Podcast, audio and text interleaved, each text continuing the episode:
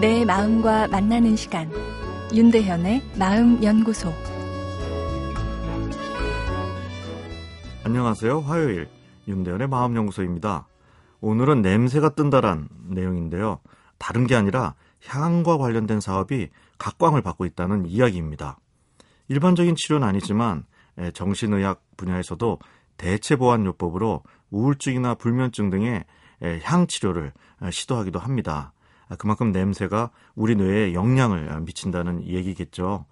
최근에는 이 심리 치료를 넘어서 향기 마케팅이 유행인데요. 한 자동차 회사는 자신들의 브랜드 속성이 담긴 향을 개발해 브랜드 정체성을 감각적으로 전달하는 마케팅을 하고 있습니다.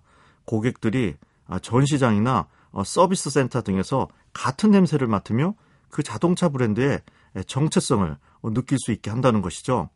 이 회사는 활력 넘치고 믿음직스러우며 탁월한 느낌을 주기 위해 이 다양한 원료를 혼합해 세련되고 우아한 가죽 느낌의 향을 만들었다고 하는데요.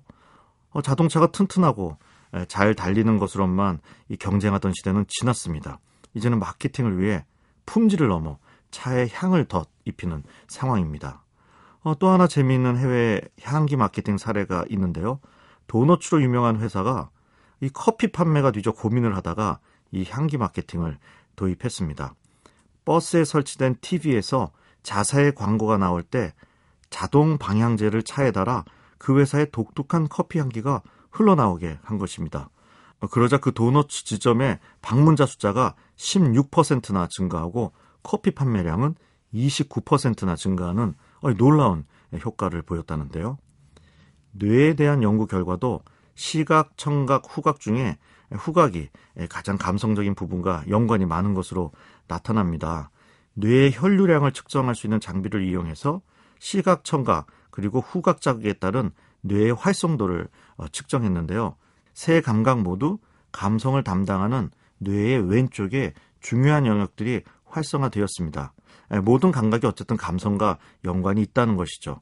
그런데 후각 자극에는 이런 기본적인 영역 이외에 감정 처리를 담당하는 선조체라는 뇌의 부분이 좌우 다 강하게 활성화되었습니다. 그만큼 우리 뇌가 향기에 더 감성적으로 강하게 반응한다는 것인데요. 아, 이제 나를 알리기 위해서는 내 몸의 향기도 신경을 써야 할 세상입니다.